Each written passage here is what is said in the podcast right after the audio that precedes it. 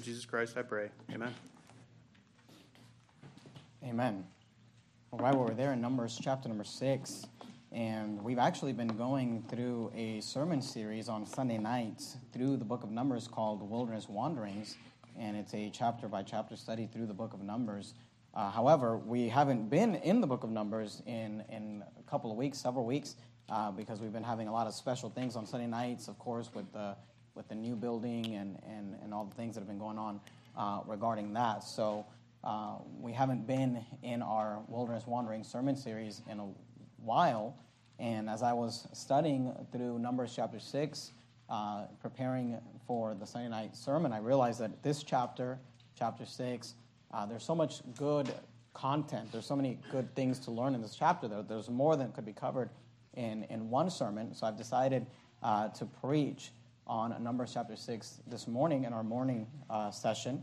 And we're not going to get through the whole chapter, uh, but I'm going to finish it tonight. So we're going to look at Numbers chapter 6, part of it this morning, part of it uh, tonight. And I do encourage you to be with us tonight, of course, for our uh, evening service.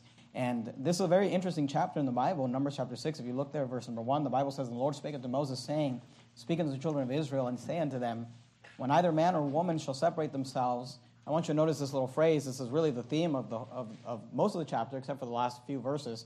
It says, to vow of a vow of a Nazarite, to vow a vow of a Nazarite to separate themselves unto the Lord. And what this chapter in chapter 6 here, uh, Numbers chapter 6, is mainly about, it's about this special vow that people had the ability to take in the Old Testament, which was known as the Nazarite vow. And the word, the word vow is defined as a solemn or serious promise, a pledge, uh, a personal commitment uh, to do something, to serve in a certain way or, or to meet a certain condition. And this Nazarite vow is a very interesting uh, vow in the Old Testament and also the New Testament. Uh, it, it, does not apply in the New Testament, but we do see aspects of it uh, in the Gospels. And like I said, there was so much information uh, that I, I didn't, I, I, couldn't cover it all in one sermon. So I'm gonna, there, there's, there, I've got five points that I'd like to cover uh, this morning regarding the Nazarite vow. And, uh, excuse me, I've got five points. I'm not going to cover all five points. I'm going to cover three of them this morning, and I'm going to cover the last two tonight.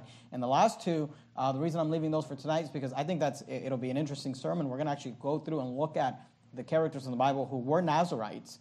Uh, and, and, and look at that, and, and we'll study that out. So I've got five points total. I'll go through three this morning, and we'll cover the last two uh, tonight. Uh, but this morning will be very much of a Bible study. We're going to make it about halfway through Numbers chapter 6. We're going to just study through this passage. And I want to encourage you to take notes on the back of your course of the week. There's a place for you to write down some things. And this is a very interesting subject in the Bible the Nazarite vow. So let me give you the first point. If you're taking notes, you can jot this down. Let's begin by talking about the purpose of the Nazarite vow. The purpose of the Nazarite vow. You'll notice there again in Numbers chapter 6 and verse 1 And the Lord spake unto Moses, saying, Speak unto the children of Israel, and say unto them, When either man or woman shall separate themselves to vow a vow of a Nazarite. I want you to notice this little phrase here, because this is really the purpose of the Nazarite vow to separate themselves unto the Lord. To separate themselves unto uh, the Lord. When the Bible uses this word separate, the idea there is to consecrate or to make holy. That which is holy, according to the Bible, is that which is set aside uh, or separated unto the Lord. Now, we're going to go through this whole chapter, but let me just highlight this for you in the chapter. Look down at verse number 5, Numbers chapter 6 and verse 5.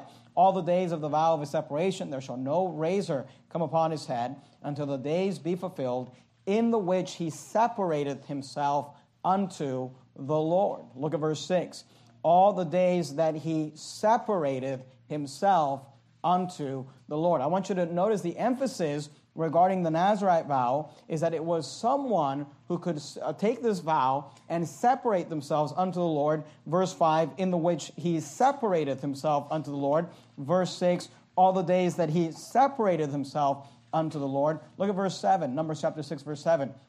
And he shall not make himself unclean for his father or for his mother or for his brother or, sis, or for his sister when they die. And we're going to come back and look at all those uh, passages here in a second. I just want to highlight this for you, last part of verse 7, because the consecration of his God is upon his head. Notice these words are being used interchangeably. He separated himself unto the Lord because the consecration of his God is upon his head. Look at verse 8. All the days of his separation, he is holy unto the Lord. And, and I want to remind you, and I've taught this a lot throughout the years to our church family, but when the Bible teaches this idea of being holy, and of course, God said, Be holy as I am holy.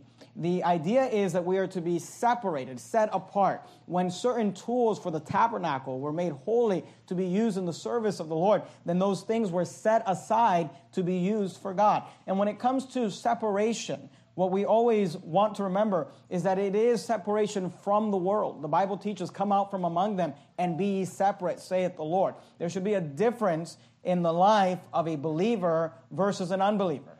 They, there should be a difference in the way that Christians go about their lives and the way they live their lives than those that uh, are not saved or not believers. But don't. But always remember the fact we, we tend to want to focus on, oh, separation from the world, and that is an aspect to it, but it is a separation from the world unto God, to be separated unto the Lord, to be consecrated unto the Lord. Look at verse 12, same chapter, Numbers chapter 6, verse 12. And he shall consecrate. Notice the word consecrate. It means to declare sacred or holy, to declare to the service of God. He shall consecrate uh, unto the Lord the days of his separation. Now, keep your place there in Numbers chapter 6. That's obviously our text for this morning.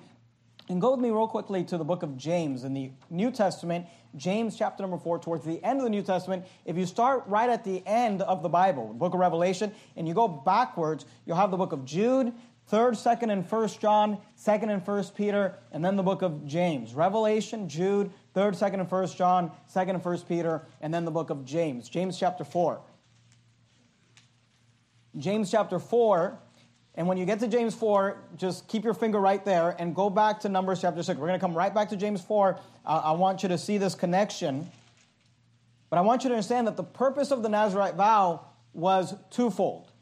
The main purpose, which is what I've been emphasizing and showing you in the, in, in the chapter, is that it was a vow that was to be taken where an individual would separate themselves unto the Lord. They would consecrate themselves, they would make themselves holy for the use of God. They would separate themselves from the world and unto God. But what I want you to understand and what was so special about the Nazarite vow, because having a separation uh, unto the Lord is not that special, especially uh, in the book of Numbers. We've already seen, if you were with us on Sunday nights as we studied chapters 1 through 5, we've already seen that there is an entire tribe that has been separated unto the Lord, consecrated unto the Lord, given unto the service of God. And of course, it's the tribe of the Levites. And the Levites and the priests were set aside to serve God. They were consecrated and holy unto the Lord. What's unique about the Nazarite vow is that unlike being a Levite, which meant you had to be born into a certain family, unlike being a priest or being the high priest, which means that you have to be a descendant of Aaron, this was something that anyone could do. Being a Levite and being a priest was only available to certain individuals. They had to be a male and they had to be of the tribe of Levi, and to be a priest, they had to be a descendant of Aaron. Only a male descendant of Aaron could be a priest. Only a male uh, member of the tribe of Levi could be uh, a, a Levite and consecrated unto the Lord. But here with this Nazarite vow, look at it again, uh, verse number two Speak unto the children of Israel and say unto them, when either, notice how this is unique, either man or woman male or female, could take this vow, man or woman shall separate themselves to vow a vow of a Nazarite to separate themselves unto the Lord. The interesting thing about the Nazarite vow is that it was something that was available to anyone, any tribe, male or woman. Anybody could take this vow and consecrate themselves unto the Lord. Now, you're there in, in, in, number six. Go to James chapter 4. If you found that already, James chapter 4, and look at verse number 8. James chapter 4 and verse 8. Notice what the Bible says here. James chapter 4, verse 8. The Bible says, Draw nigh to God. I love that little phrase. Draw nigh to God. And then notice this, and he will draw nigh to you. You know, one of the first takeaways that we can take from this Old Testament vow, though we understand that the Old Testament Sacrifices have been done away with. The Levitical priesthood has been done away with, and even this vow has been done away with. The, the Nazarite vow is no longer something that, that we take as New Testament uh, believers. But one principle that we can learn from it, or one application that we can take from it, is this that anybody can choose to draw nigh to God. You say, Well, I wasn't born into the right family. Doesn't matter. Well, I wasn't born uh, into in the right circumstances. Doesn't matter. Well, I'm not a preacher. Doesn't matter. I'm not a priest. It doesn't matter. Anybody can make the choice to draw themselves close to the Lord. Notice it again. James 4 8, draw nigh to God. When you and I, if we choose to draw close to God, to draw nigh to God, to learn of God, and to know God, and to make Him known, the Bible says that when we draw nigh to God, the Bible says He will draw nigh to you. But notice, we cannot draw nigh to God without cleansing ourselves. Look at James 4 8. Draw nigh to God, and he will draw nigh to you. And then it says, Cleanse your hands, ye sinners, and purify your hearts, ye double minded. The cleansing and the purifying there is this idea of consecration, of separating yourself unto the Lord and separating uh, uh, from the world and from sin unto the Lord. And here's all I want to say, and, and, and the, the point that I want to make uh, just as we begin this and look at this first idea of the purpose of the Nazarite vow is this that anybody can choose to draw nigh to God. Anybody can choose to be close to God. God is no respecter of persons. And like the Bible says about Abraham, that Abraham spake with God and knew God uh, in, in a level where it could be said that they were friends. Or the Bible says about Moses that he spake to God uh, face to face as a man speaketh with a friend. Or the fact that the Bible says about David that he had a heart for God and that he, had a, he was a man after God's own heart. And, and, and when we see men like John, and we see men like Moses, and we see men like Paul, and we see men in the Bible uh, like Elijah and Elisha that had this close walk with God, you and I, we should not look at those individuals and say, well, they were special. There was something special about them. No, the Bible says about Elijah that he was a man of like passions, like, I, like you and I. He was a normal individual. You say, what, what, what's the takeaway? Here's the takeaway. Anyone can draw nigh to God. Anyone can get close to God. And when you begin to take steps to separate yourself from the world and separate yourself unto God and consecrate yourself unto the Lord, He will draw nigh to you. God is no respecter of persons. But let's also consider this on the flip side. The fact that anyone can draw nigh to God does not mean that ever, means that not everybody draws nigh to God. And here's the truth you say, well, yeah, unsaved versus saved. No, even within the Christian community. Please understand this not all Christians are created equal. Not all Christians have the same relationship with their Heavenly Father. Some Christians have a closer relationship with God than others. Some are more separated. Some are more consecrated. Some are more blessed. Some are closer uh, to God. You say, well, is that God playing favorites? No, no, no. Draw nigh to God, and He will draw nigh to you. Any man or woman or child can take, uh, make the decision, uh, like in the Old Testament, to take the Nazarite vow and draw close to God. You say, what's the difference between those mighty men and mighty women of God that have drawn close to Him, that have, have gone answered prayer, that have uh, uh, felt the power of God and felt the Holy Spirit work through them as they uh, minister unto others? What's the difference? The difference is this one chose to get close to God, and the other didn't. So please understand this. If you're here this morning and you say, My Christian life is dead, it's stale, it's not exciting, that is because of a choice that you've made. Because you can draw nigh to God and He will draw nigh to you. Anyone can get close to God. God is no respecter of persons. In fact, God yearns to have a relationship with you. Go back to Numbers chapter 6. You can lose your place there in James. We're not going to come back to it. But I begin this morning by speaking to you regarding the purpose of the Nazarite vow. What was the purpose of the Nazarite vow? The purpose was to give the ability to anyone to get close to God. And look, people often say, just yesterday I was speaking to a man, and his, his heart was in the right place. I, I, I honestly believe his heart was in the right place. I don't think he was saying this in any sort of critical way. He's honestly saying this as a compliment, but we were talking and we were, uh, this wasn't soul winning. I went soul winning yesterday, but this wasn't in soul winning. We were in some sort of a, a, a, business situation. I was talking to this man. He found out I was a pastor, asked me where I pastored, and we're having that conversation. And then he began to, to kind of just uh, compliment me and say, you know, you pastors, you guys are special. You're special people, and you have a special connection with God, and, and you can teach the Bible and help others learn the Bible. And, and I understand what he was saying, and he was, he, he was giving me a compliment, and, and praise the Lord for it. But I was thinking to myself, that's not true. Pastors have the same King James Bible that you have. They have the same Holy Spirit you have. Now understand that God has given pastors to teach and to help, and my job is to help you go further, faster. And I understand that. I'm not minimizing that. In fact, I appreciate anybody uh, uh, uh, acknowledging that. But the truth is this that all of us have the same God, the same access to God, the same Holy Spirit, the same Word of God. We all have, if you're saved this morning, the Lord Jesus Christ is your mediator. There is one man that mediates between God and men, the man Christ Jesus. And we all have the same opportunity to draw nigh to God. That's the first lesson we see from this Nazarite vow, the purpose of the Nazarite vow. Anyone could take it.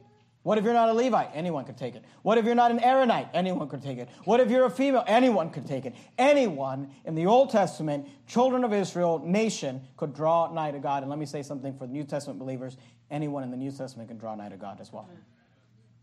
Go back to Numbers chapter 6. Let me give you the second point this morning. First, we see the purpose of the Nazarite vow. And I'd like you to notice the period of the Nazarite vow. And what I mean by that is the duration.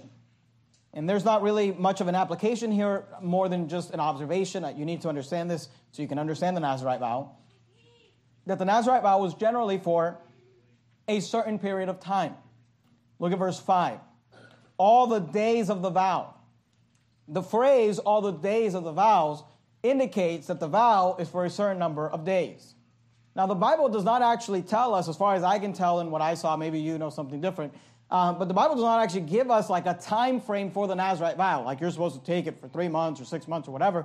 Uh, but there does seem to indicate that there is a time association. All the days of the vow of a separation shall no razor come upon his head. Notice this little phrase in verse 5 until the days be fulfilled.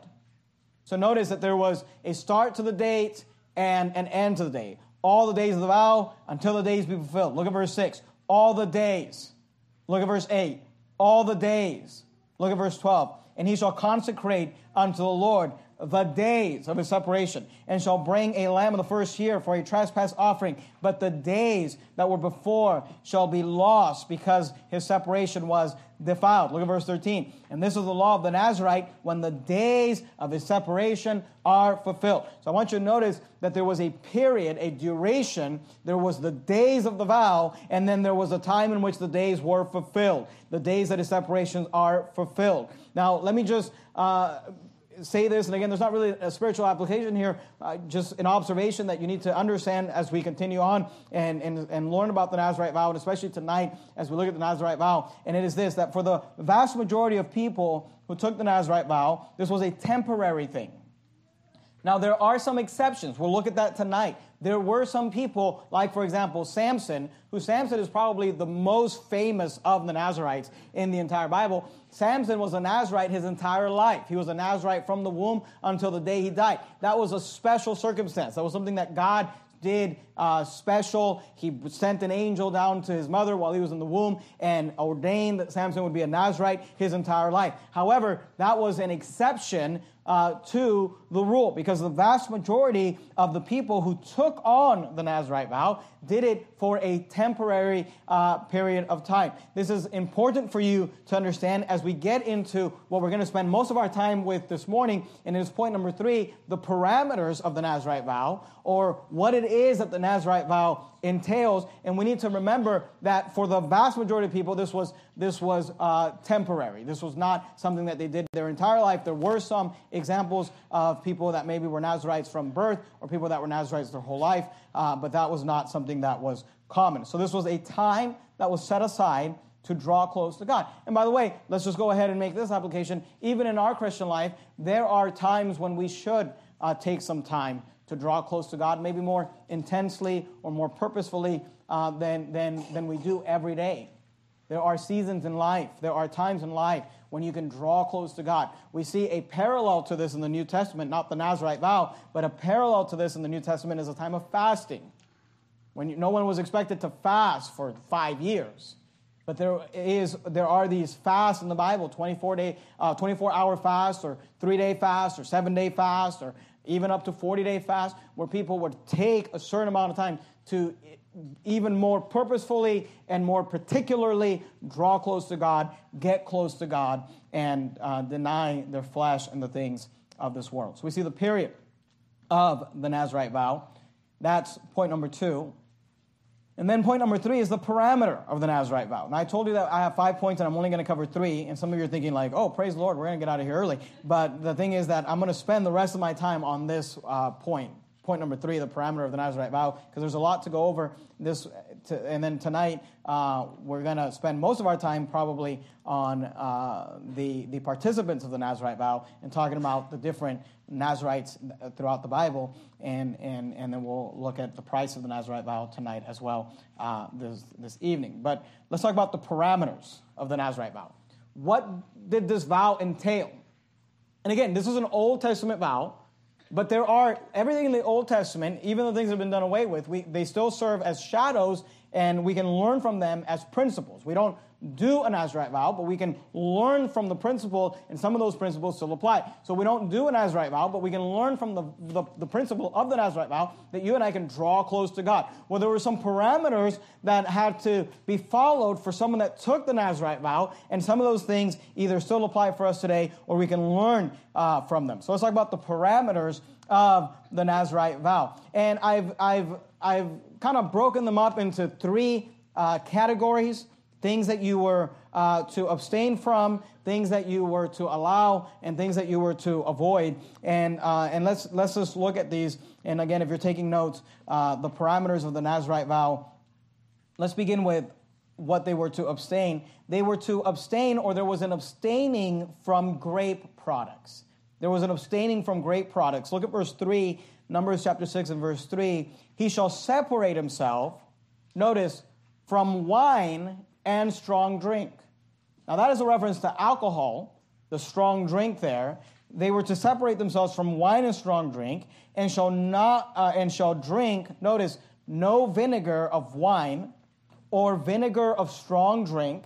Neither shall he drink any liquor of grapes, nor eat moist grapes or dry. Now, I want you to understand uh, uh, what we're looking at here. This is an abstaining from all grape products. This includes alcohol or alcoholic wine, but it's not just alcohol, it's any product that comes from the from the grape. The way someone took this Nazarite vow, for as long as they took the Nazarite vow, they were to abstain from grape products. From from grape products. Look at it again, verse three. He shall separate himself from wine and strong drink, and shall drink no vinegar of wine or vinegar of strong drink. Neither shall he drink any liquor of grapes, nor eat moist grapes or dried. So notice, it's not just alcohol, they were not to eat moist grapes or dried, verse 4. All the days of the separation shall he eat nothing that is made of the vine tree from the kernels, that is the inner, softer part of the seed, even to the husk, that is the dry external covering of the seed. They were to abstain from all grape and grape products, from the kernel even uh, to the husk. Now, here's what I want you to understand, okay? You're, you're there in number six. Go to Proverbs in the Bible. You're, if you go right, if you open your Bible just right in the center, you'll more than likely fall in the book of Psalms. Right after Psalms, you have the book of Proverbs. Now, do me a favor. If you get to Psalms, put a ribbon or a bookmark or something there because we're going to leave it and we're going to come back to it. We're going to come back to Psalms and we're also going to go to Luke and we're going to be going back and forth. This is going to be, like I said, a Bible study. And we're going to go from Numbers to uh, Psalms to Luke. Uh, so if you want to keep your places in those, uh, in those uh, books, then that'll be a good thing to do. Here's what you need to understand about this abstaining from grapes it covers two parameters. One is to, it, one is to uh, abstain from alcohol, but it was also to abstain from just grapes in general. And, and Numbers 6 and verse 4 is perfect when it says, from the kernel, that's the inner softer part of the seed, even to the husk. You weren't supposed to eat any part of a grape. And, and of course, that would include alcohol because he mentions strong drink. He mentions uh, the, the, the, the, wines and all these different things. And if you know anything about fermentation, which we'll talk about fermentation here in a second, you know that the fermentation actually comes from the skin of the grape. So the fact that God is telling, don't, don't eat the inside or the outside, don't eat any of it, um, then is, is God saying abstain from all grape products. Now, again, uh, is God necessarily against people eating grapes? Not necessarily. There is a, an illustration here that is being made, but I want you to understand uh, that this was something that, the, that they were supposed to do as part of the Nazarite vow, but this grape, abstaining from grape, covers two different things that, that we need to talk about. One is alcohol, and the other is uh, is, is the grapes themselves. So they were to drink nothing that was intoxicating. Now, let me just say this, and this might come as, as new to some of you, and that's okay, uh, but you should look at what the Bible says, and you should ask yourself, what does the Bible say? It is always the proper question to ask as a Bible believing Christian, if you claim to be a Bible believing Christian, to ask yourself, what does the Bible say? What does the Bible say? They were to drink nothing intoxicating. They were to drink nothing that was uh, alcoholic. And let me just say it clearly, and then I'll prove it to you from the Bible. So when I offend you, don't don't just you know uh, stop listening because I'm going to prove it to you from the Bible. This was not uh, unique to the Nazarite. This is something the Bible teaches for everyone. The Bible is against people drinking alcohol. Period. Let me, you know, let me just say it clear. Uh, apparently, we have a lot more drinking people in this church uh, than I envisioned, so maybe this sermon is needed. The Bible is against alcohol, all right? And God is against it. You know, now let me prove it to you from the Bible because you might think, oh, I've never heard that before. Proverbs 23, look at verse 31. Proverbs 23, verse 31. If you find Psalms, right after Psalms, you have Proverbs. Keep your place in Psalms. We're going to come back to it. But go to Proverbs 23 and verse 31. Proverbs 23, 31. Notice what the Bible says Look not thou upon the wine now, people often say, well, you know, Jesus turned water into wine. We're going to talk about that. We'll, we'll talk about that here in a second. But I want you to see that this is a clear command from the Bible look not thou upon the wine. Now you say, well, you're not supposed to look at any wine? Well, notice what the Bible says. Always ask the question what does the Bible say? Look not thou upon the wine when? So, according to the Bible, there is a time when God tells you, hey, you shouldn't even look at it. Look not thou upon the wine. When? Now here, let, us just use some some I, I, realize some of you you know went to public school and your reading and comprehension is not the greatest. So let me just help you out a little bit okay? The fact that it's telling us look not thou upon the wine when? Tells us that there is a time in which god says now you should no longer look on the wine. There is a wine that god says don't even look at it now, look, if God tells you don't even look at it, He's telling you to avoid it. He's not telling you to drink it just with your eyes closed. He says, Look not now upon the wine when? When should we no longer look on the wine? When it is red. You say, What does this mean? What God is going to describe for us in Proverbs 23 31 is the process of fermentation. Because it is the yeast which ferments the wine um, that is found, and that yeast is found in the skin of the grapes, which the skin of the grapes is what would give it that red color. So God says, when look not thou upon the wine when it is red, notice when it giveth his color in the cup. Again, this is the source of the yeast in the red skin. Notice when it moveth itself aright. What does that mean? That is referring to the carbon dioxide that is released during the time of fermentation. And what God is saying here is, I don't want you drinking alcoholic wine.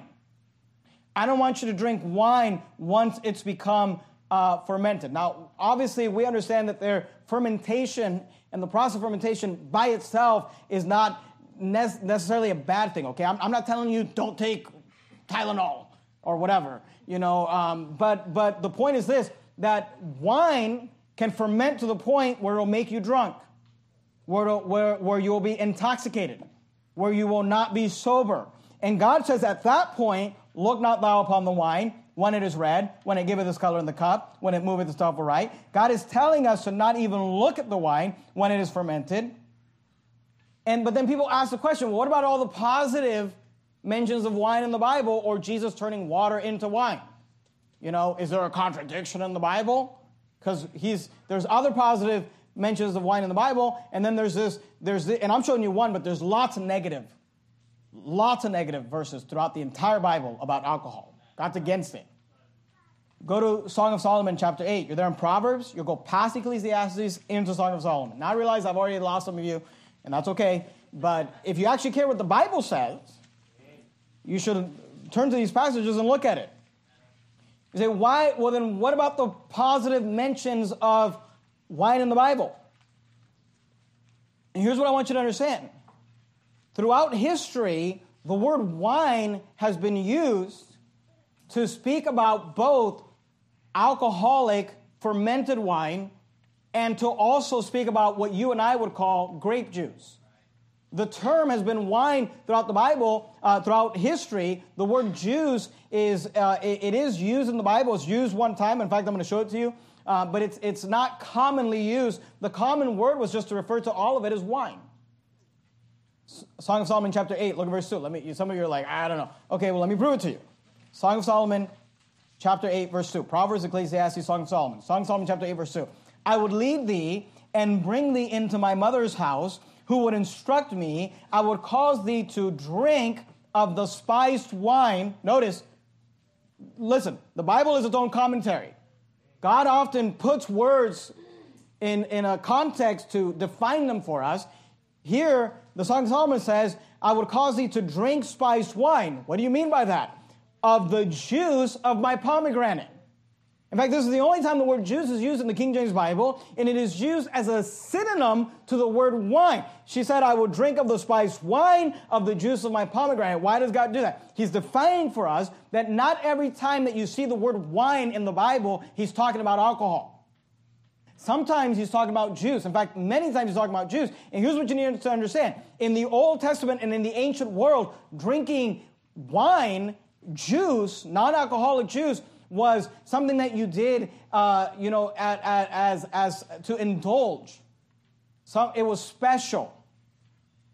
You know, I, I would equate it to, although it's very loose because we live in such a different society, but it, it's like, you know, you went to a restaurant and, and, and, and you, you had a soda with your, drink, with your meal. Maybe at home you normally just, just drink water, but you're, you're doing something special. You had a soda. I know there are other people who drink soda every day, and that's different story. But that the, the idea is that the wine, because look, when God is telling Abraham, when the Bible is telling us that Abraham rose up early in the morning and he's having wine, you really think Abraham was just some wino? Just Abraham was just some homeless guy who gets up first in the morning, just pops open a beer or, you know, alcoholic alcohol and starts drinking. Obviously, when the Bible references the fact that they're drinking wine early in the morning, they're having juice, they're having a gathering, they're having, uh, they're, they're getting together. Here, the Bible says they drink of the spiced wine of the juice of my pomegranate pomegranates. You say, I don't know, I don't know that really proves it. Okay, go to Isaiah 65. Isaiah 65. You're there in Song Solomon, just flip over to Isaiah. Isaiah 65, look at verse 8. Isaiah 65, verse 8. And look, if this doesn't prove to you what I'm showing you, then you're you don't want to know the truth. You want to be blinded. Isaiah 65 8.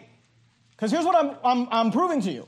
Does the Bible use the word wine for non alcoholic drink, for what we would call juice? Well, we just saw in Song of Solomon that the word wine and the word juice are used interchangeably. Isaiah 65 8, thus saith the Lord, as the new wine, notice, as the new wine is found in the cluster. What's a cluster? A cluster is fruit that is growing on a vine. This fruit has not even been plucked. If it's on the cluster, it's still on the vine. It hasn't been plucked from the vine yet. In order for it to be fermented, it would have to die, decay. But yet, here, God is referring to the juice that is found in the grape still on the cluster, and He calls it new wine. So that proves to you that the Bible often use the word wine not referring to alcohol. And then people, because here's the thing, and look, let me save you the time because somebody's going to walk up to me or send me an email. Jesus turned water into wine. Here's what's funny about the, the crowd that wants to say, no, it's okay to drink alcohol. No Christian believes that it's okay to get drunk or to be a drunkard because, I mean, you just can't get away from that. The Bible is so clear on the fact that you shouldn't be a drunkard. But then they'll go to Jesus and say, see, he turned water into wine. And, and they'll say it's alcohol. I don't think it's alcohol. I think he turned water into grape juice, which the Bible calls wine. But let's say he did turn water into wine, alcoholic wine, like you say. Look at the story where Jesus turned water into wine. The Bible says that he went to a wedding and they drank all the wine. All the wine, the Bible says they drank till they were full. All the wine was gone. Mary comes to Jesus and says, There's no more wine. And he takes six, uh, he makes six, uh, uh, uh, uh, you know, they want us to think six kegs. You know, is that what really what we're supposed to believe? That Jesus just brought six kegs of alcohol to a wedding after they'd already drank all the alcohol. Doesn't that sound like being a drunkard? Is that what I'm supposed to believe? And then the people that are drinking the wine, they're like, this is better than what we started with. Look, if they were already had drank all the wine and they were drunk, no one's gonna be like, this stuff's better than the stuff. They weren't drinking alcohol. Jesus didn't bring six cakes to a wedding. Are you serious? You're just trying to justify your own sin. Hey, why don't you take the equivalent of a Nazarite vow and separate yourself unto the Lord?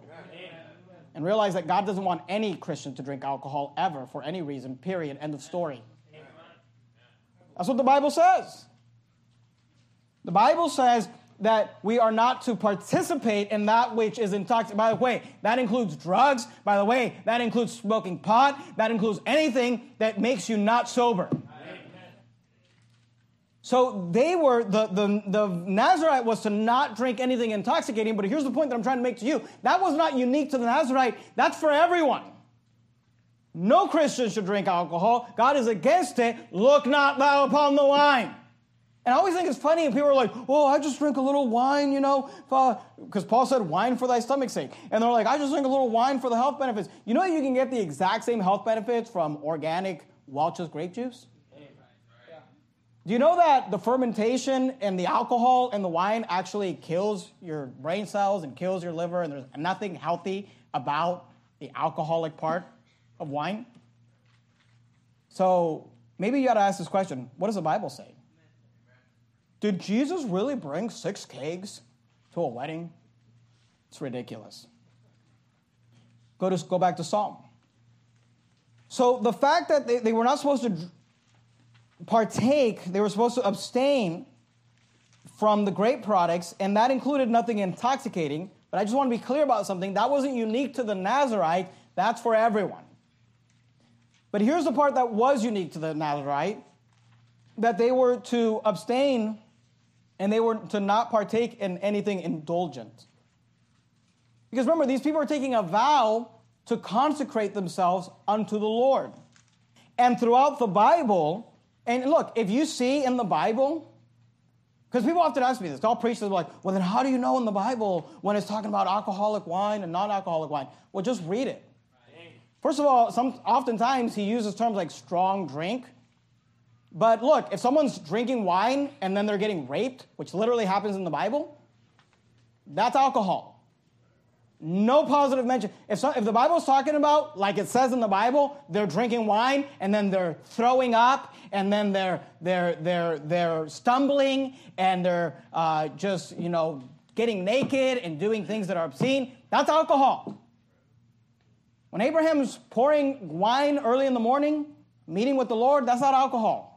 Okay, so you should just be able to tell by the context. And by the way, kids, because look, I already lost some of the adults. They're already gone. So let me just help some of the kids. Hey, kids, the world's lying to you. There's nothing fun about alcohol. All their stupid ads and all their stupid commercials where they show all these fit young people at the beach drinking alcohol, it's not true. Okay? You, you say, what happens if I drink alcohol? You're going to get a, a big uh, uh, beer belly. That's what you're going to get. I feel like that's what they should show on their commercials. Some old fat guy drunk. You know what they should show is look, I've never stepped foot in a bar. Let me tell you, kids, eh, I can tell you right now, based off what the Bible says, they smell like piss, they smell like barf, they smell like throwing up, they smell like garbage. Stay away from it, never touch it, never touch it! Look not thou upon the wine. You say, Pastor, I think you should preach a more loving sermon. This is the most loving sermon I could preach. Alcohol destroys people's lives. Young people should stay away from it. Look not thou upon the wine when it is red, when it giveth its color in the cup, when it moveth itself aright. Now, the Nazarite was to avoid alcohol, which is something we should all do. But they were also to avoid the grapes, which God has nothing against grapes. But during this period of time, they were to abstain from not only that which was intoxicating, but also that which was indulgent. Psalm 104, are you there? I just want you to see a, pro, a good reference to wine.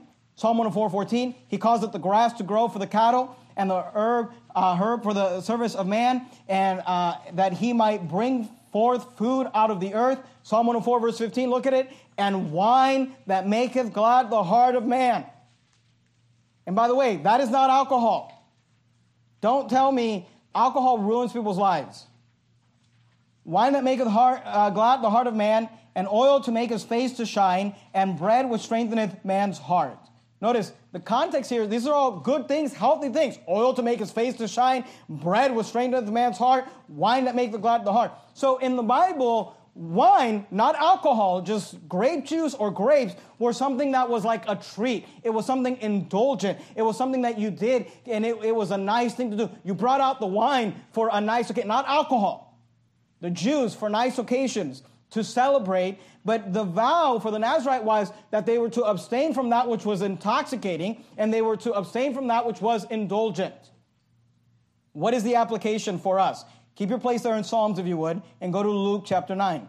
Luke chapter 9. In the New Testament, you have Matthew, Mark, Luke. Luke chapter 9. Keep your place in Psalms, go to Luke 9, and then keep your place, if you will, in both Psalms and Luke, because we're going to leave it and we're going to go back to Numbers. We're going to go back and forth. What, why would God say, okay, we understand why God said don't drink alcohol, strong drink. That's something that no one was supposed to do. But then why would he say don't even drink the grapes? Don't drink the, the, the, the, the grape juice. Don't just what was the point of that? During the Nazarite vow, it was this idea that you were to live a life where you were denying self. This was to be an austere time in your life, a time of self discipline, a time to be strict. And look, the New Testament equivalent is fasting. What do you do when you fast? You separate yourself from the Lord, and what do you not have? Food. You literally do not feed the flesh. You also, if you're married, you abstain from the physical relationship with your spouse. You're supposed to, during that time, live a, a life in such a way that you are not feeding the desires of your flesh. And of course, that's for a season, it's temporary. But the application is this that if you and I are going to draw nigh to God, we're going to have to learn to deny ourselves. Luke chapter 9, verse 23. And he said unto them all, if any man will come after me, notice the words, let him deny himself and take up his cross daily and follow me. Just because you're a Christian does not mean you're a follower. Just because you're a Christian does not mean that you're a disciple. Just because you're a Christian does not mean that you are consecrated unto the Lord. You say, what do I need to do to be a Christian? Believe on the Lord Jesus Christ and thou shalt be saved. Amen. Do I have to be a disciple to be a Christian? No, you do not.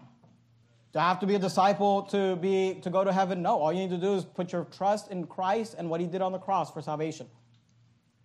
But if you want to draw nigh to God, you're going to have to cleanse your hands, you sinners, and purify your heart, you double minded. You're going to have to deny, Jesus said, if any man will come after me, let him deny himself and take up his cross daily and follow me. So they were to abstain from the grape products. Nothing intoxicating, that's for everyone, and nothing indulgent, nothing that gratifies the desires. And our, the application us today is that if you and I want to draw nigh to God, Jesus said we're going to have to deny ourselves, take up our cross, and follow Him. You cannot live the life of a disciple while gratifying every desire of your flesh. Go back to Numbers chapter 6. Let me give you the, uh, the next parameter in this vow.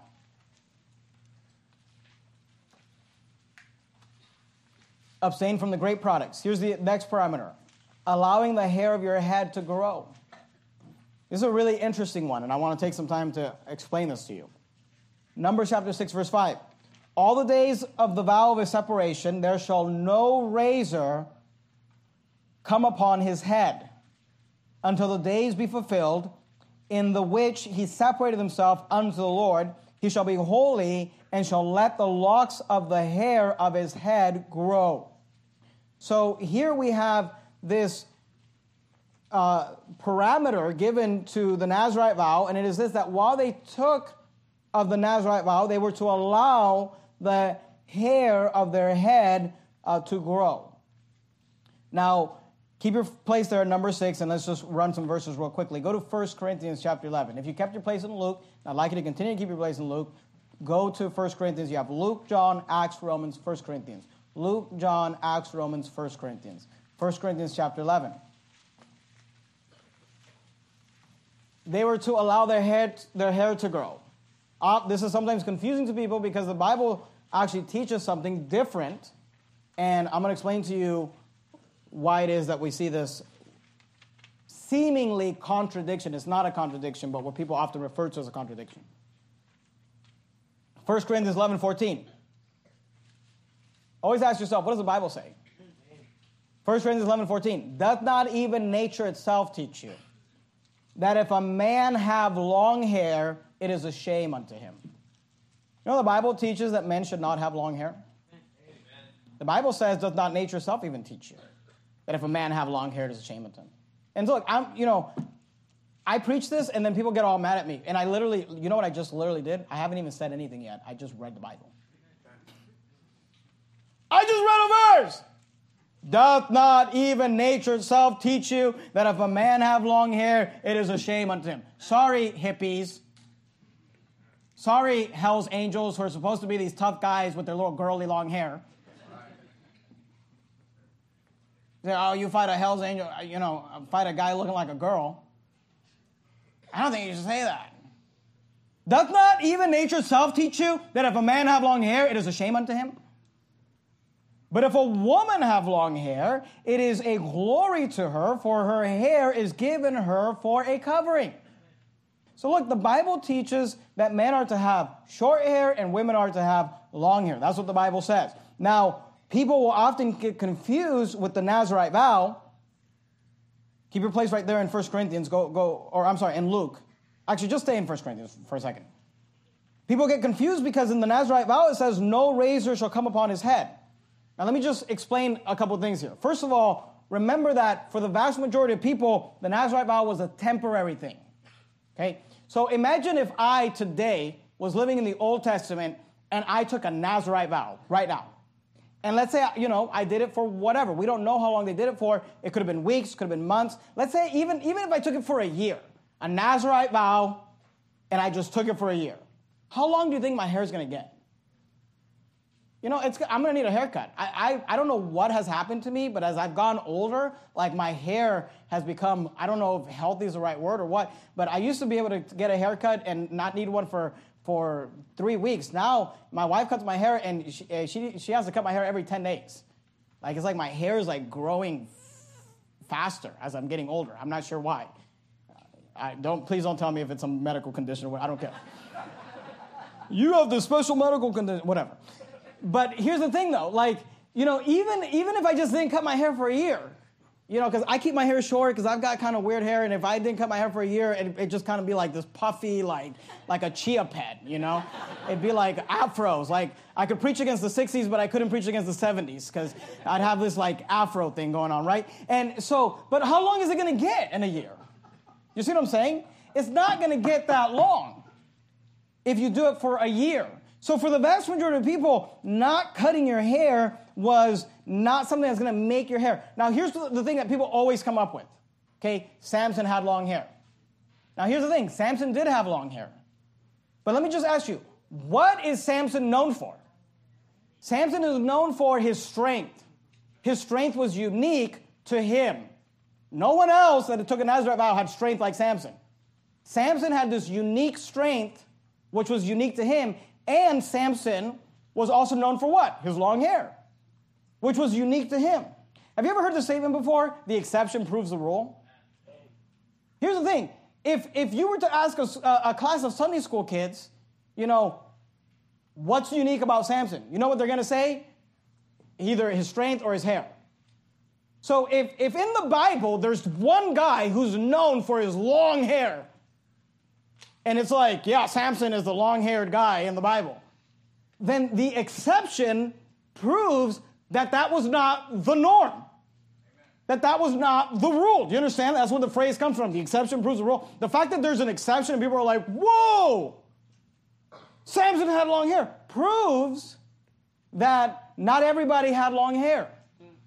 So even that is proving that this was a unique thing for Samson.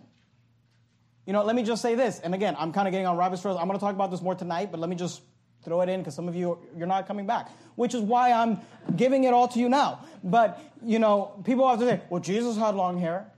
No, he did not. Jesus was a Nazarite. No, he was not. Jesus was not a Nazarite, he was a Nazarene. Those are two different things. A Nazarene is someone, Nazareth is a location. It's where he grew up. He was a Nazarene because he was from Nazareth. Jesus was not a Nazarite. I will prove that to you tonight. You come back tonight, I'll prove that to you. He was not a, Nazar, uh, a Nazarite. And people say, Jesus had long hair. No, he didn't. You didn't get that from the Bible. You got that from Michelangelo or whoever in the Renaissance drawing Jesus with long hair. And look, again, the exception proves the rule. If Jesus had long hair, why did Judas, why did Judas, when he was betraying the Savior, when he was betraying our Lord, why did he have to bring all the guards and they said, which one is he? And he said, uh, uh, uh, you know what? Let me go up. The one that I kiss, he's the one. Why did Judas have to do that? You know why? Because Jesus looked like everyone else. If Jesus had long hair, why didn't Judas just say, the long haired hippie? Don't you see him? Get the long haired hippie. If, if, if Jesus had long hair, why did Jesus have to say, uh, how do I describe him? I don't know. He's about this high. He's got short hair. He's got a beard. Uh, he's about this height. They're all about that height. He's, he's got short hair. They all have short hair. He has a beard. They all have beards. Uh, okay, like, you know, I'll walk up to him. The one that I kiss, he's the one. He had to point him out because Jesus, and isn't that what Isaiah says about Jesus? He was just like, looked like everyone else. There was nothing in him that was comely. There was nothing in him that was exceptional as far as how he looked. He just looked like a normal person. So don't tell me that Jesus, supposedly this descendant of Abraham, was some blonde haired, blue eyed Fabio, you know, just dying on the cross. It's not true. And, and the question you need to ask yourself is what does the Bible say? So Jesus was not a Nazarite. He was a Nazarene. He did not have long hair. Samson did have long hair. But Samson was the exception because of the fact that he was a Nazarene from birth.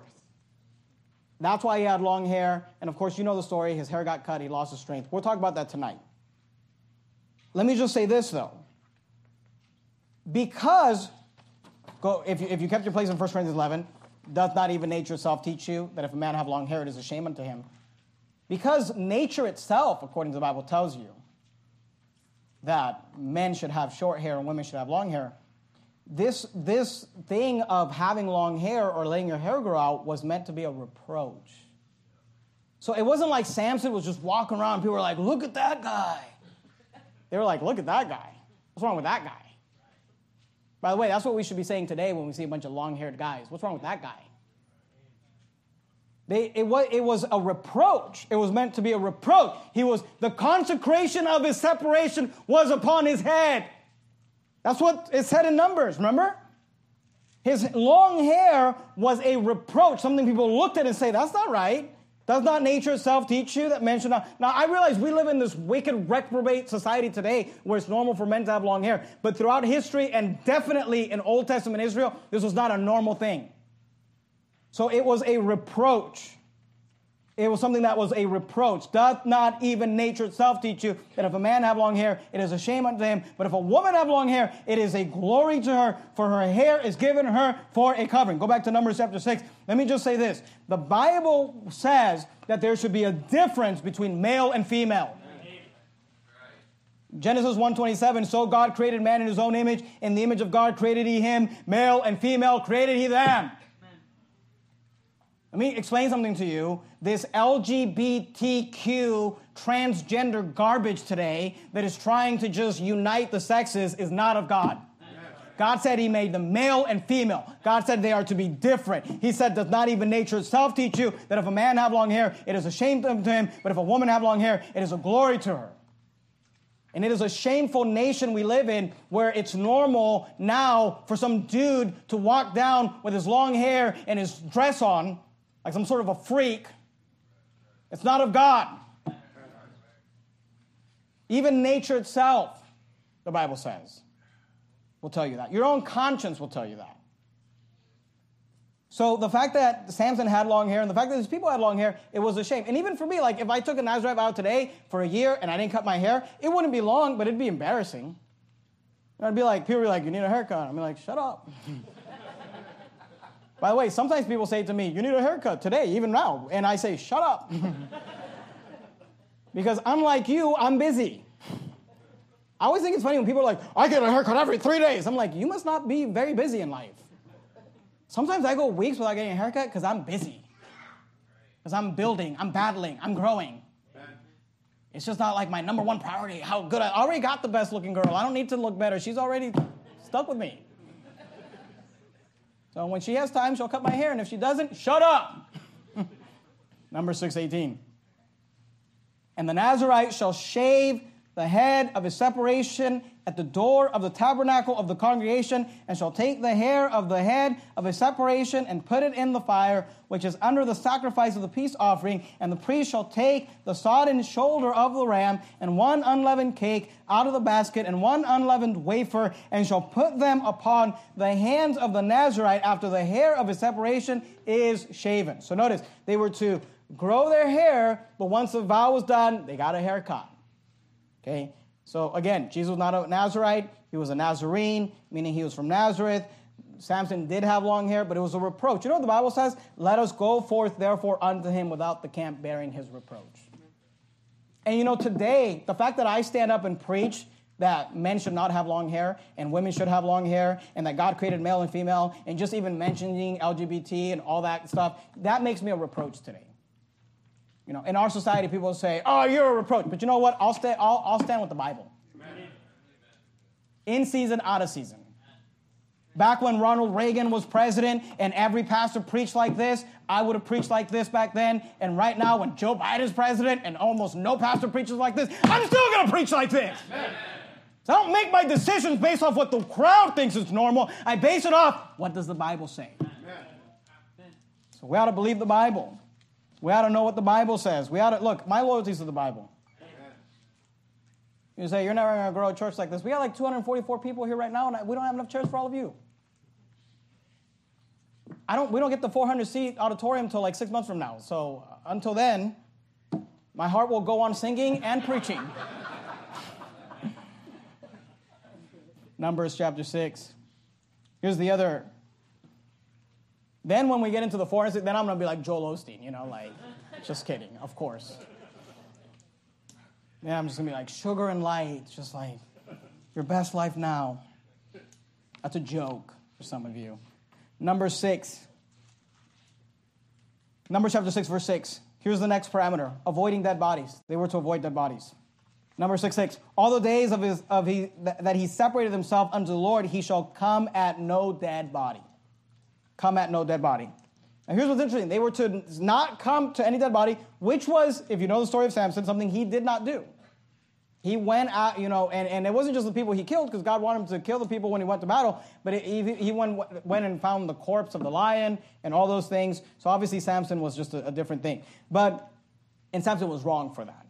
But here, they're told that they are to come at no dead body. But then notice what it says, verse 7 he shall not make himself unclean for his father or for his mother or for his brother or for his sister when they die, because the consecration of his God is upon his head. All the days of his separation, he is holy unto the Lord. So here, the Nazarite, he took this vow, which said, For this amount of time, I'm not going to come at any dead body. You say, What happens if your father died, or your mother died, or your brother died, or your sister died during that time?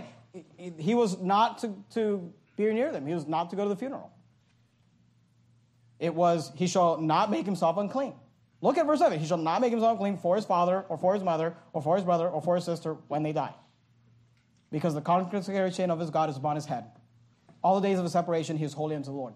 Not, this was obviously not their whole life, but if he, if he said, there's something that people needed to, to consider. If he said, I'm going to take a vow for six months, then he needed to realize if anybody died in those six months, if he's going to keep his vow, he, he could not approach the dead body. Obviously, this is an Old Testament uh, uh, vow that does not apply today, but there is a New Testament application. Go back to Luke chapter 14. Luke chapter 14. And obviously, God is not against you going to your to funerals of loved ones today, but there is a principle that we can take from it. Luke 14, 25. Luke 14, 25. And there went great multitudes with him, and he turned and said unto them, If any man come to me and hate not his father and mother and wife and children and brethren and sisters, notice it, yea, and his own life also, he cannot be my disciple. So, what is this? You know, obviously the Bible teaches that you should honor your father and mother, that children should obey their parents. You know, the Bible teaches that you should love your family and love your parents. But what Jesus is saying here is that the love that you and I have for God should be such that, that the lo- love for anything else could almost be seen as hate. Say, what do you mean? It means that when you have to make a decision between God and your father, God and your mother, God and your wife, God and your children, God and your brethren, God and your sisters, that you look at your father and you look at your mother and you look at your wife and you look at your children and you look at your brethren and you look at your sister and you say, I love you, but I love God more than I love you, and I'm going to go with what God said. And then those people are going to say, Do you hate us? Do you hate us? And I say, No, I don't hate you. But my love for God might make you feel like I do. Because if I have to choose between anyone and God, I'll choose God every time. And by the way, let me just say this every father that chooses God before his children ends up being a better father than the father who just becomes loyal and makes an idol just of his children. Every husband that chooses God before his wife becomes a better husband for his wife than the man that just makes an idol of his wife and forsakes God. So, this idea is this that look, while they were consecrated to the Lord, if a choice had to be made between family and God, God said, I expect you to choose me. And In the Christian life, God says, I expect you to choose me. And of course, you know, we don't, we don't want to. We, we love our family. We want to see our family saved. I grew up in a Christian home. I'm thankful for the fact that literally my entire, you know, immediate family that I grew up with, my mom and my dad and my sister and my brother, they're all here in my church right now, you know, so praise the Lord for it. And that's not the case for everybody. My wife grew up Catholic. She got saved when she was 17. She's led many of her church, uh, of her family to Christ, but almost none of them go to church or live for God, and we've had to separate from some of them. We've had to separate from some of them because of the Bible. And because we're just going to say, look, if you're going to do that, we're not going to be around you. If you're going to live that way, we're going to be around you. We're going to make a choice to separate. And people say, like, oh, your own family? I don't care if it's your Siamese twin. Choose God.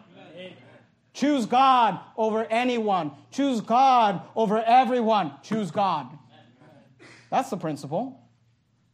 Look at Luke 9, verse 59. This is actually very close to what is being spoken of in Numbers.